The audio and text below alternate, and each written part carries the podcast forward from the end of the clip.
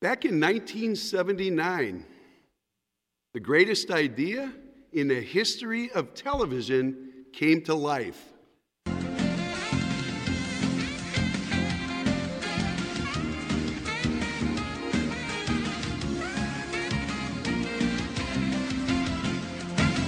ESPN. For a sports nut like me, it was a dream come true. 24 by 7 sports. Now, by the way, don't let him fool you. Father Tom is also a sports nut. Do not let any pictures unauthorized for use fool you. As you can see, he could hardly contain his enthusiasm at the Packer game on Thursday night.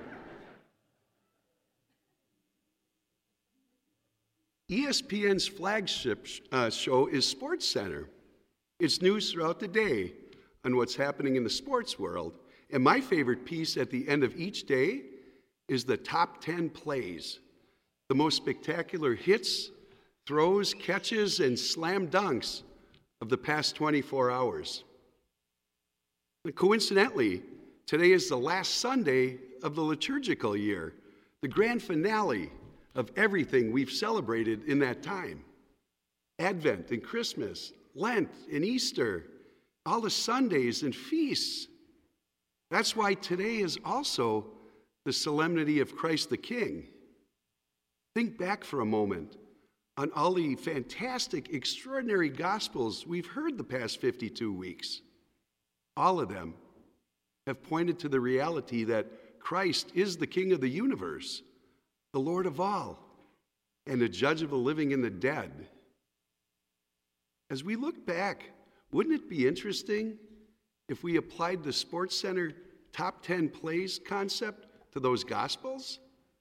Of all the mighty deeds of Jesus that we heard, which were the most spectacular? The church chose today's gospel as number one. What's hard to fathom, though, is why the crucifixion, the darkest moment in the history of mankind, was chosen. As Christians, we know it's because God turned that moment into humanity's greatest triumph. Through his suffering and death, Jesus took away the sins of the world and opened the gates of heaven for all mankind. Nothing surpasses that. What's tough to swallow is that Jesus, when Jesus established his kingdom, he was clothed in blood and not in royal purple.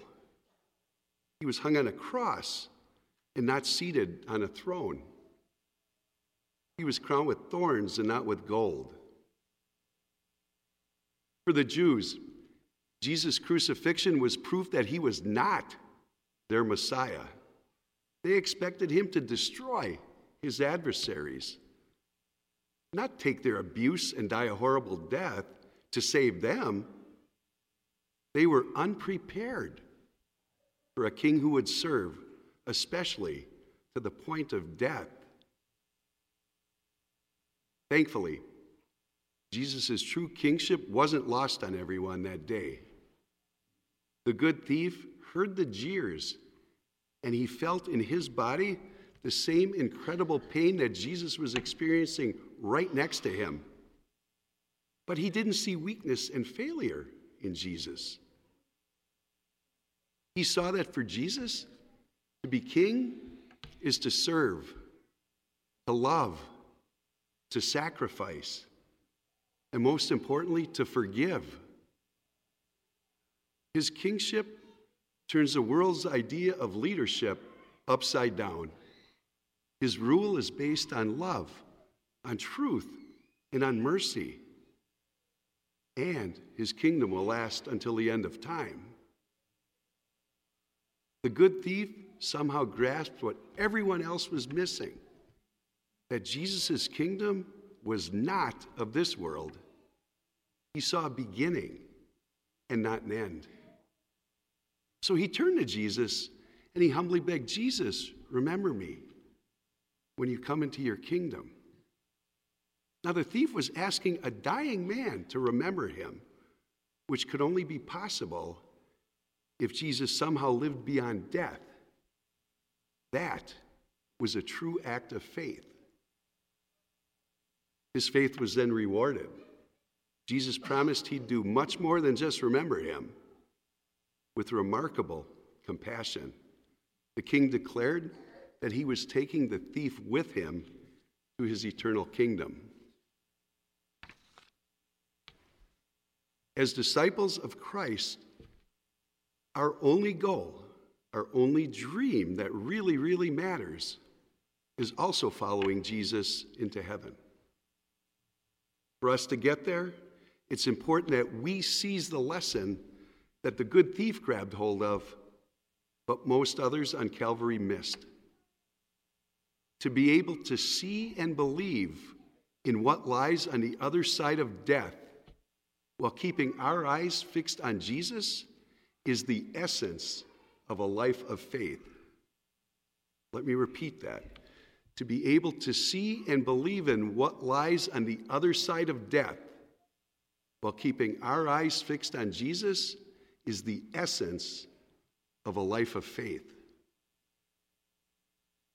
Jesus' kingdom is a kingdom of courage. It's a kingdom of humble heroes of faith who constantly give witness to Jesus, especially when others pressure us or threaten us to compromise our faith. Today, the question for us isn't whether Christ is king of the world, but if he reigns in me. Who sits on the throne of my heart, determines my goals, and establishes my priorities? Is Jesus Christ really the King and Lord of my life? Pope Francis once said that there is nothing more solid, deep, and sure than the proclamation of the saving love of God. And today's gospel is just that. Christ the King affirms our hope that no matter where we've been or what we've done, it's where we're going that really matters. For every single person on earth, paradise is attainable. That's why today's gospel is our liturgical sports center moment of the year. Calvary is our field of dreams. Today, you will be with me in paradise. That, my brothers and sisters in Christ, is the walk off home run we all want to hit. Amen.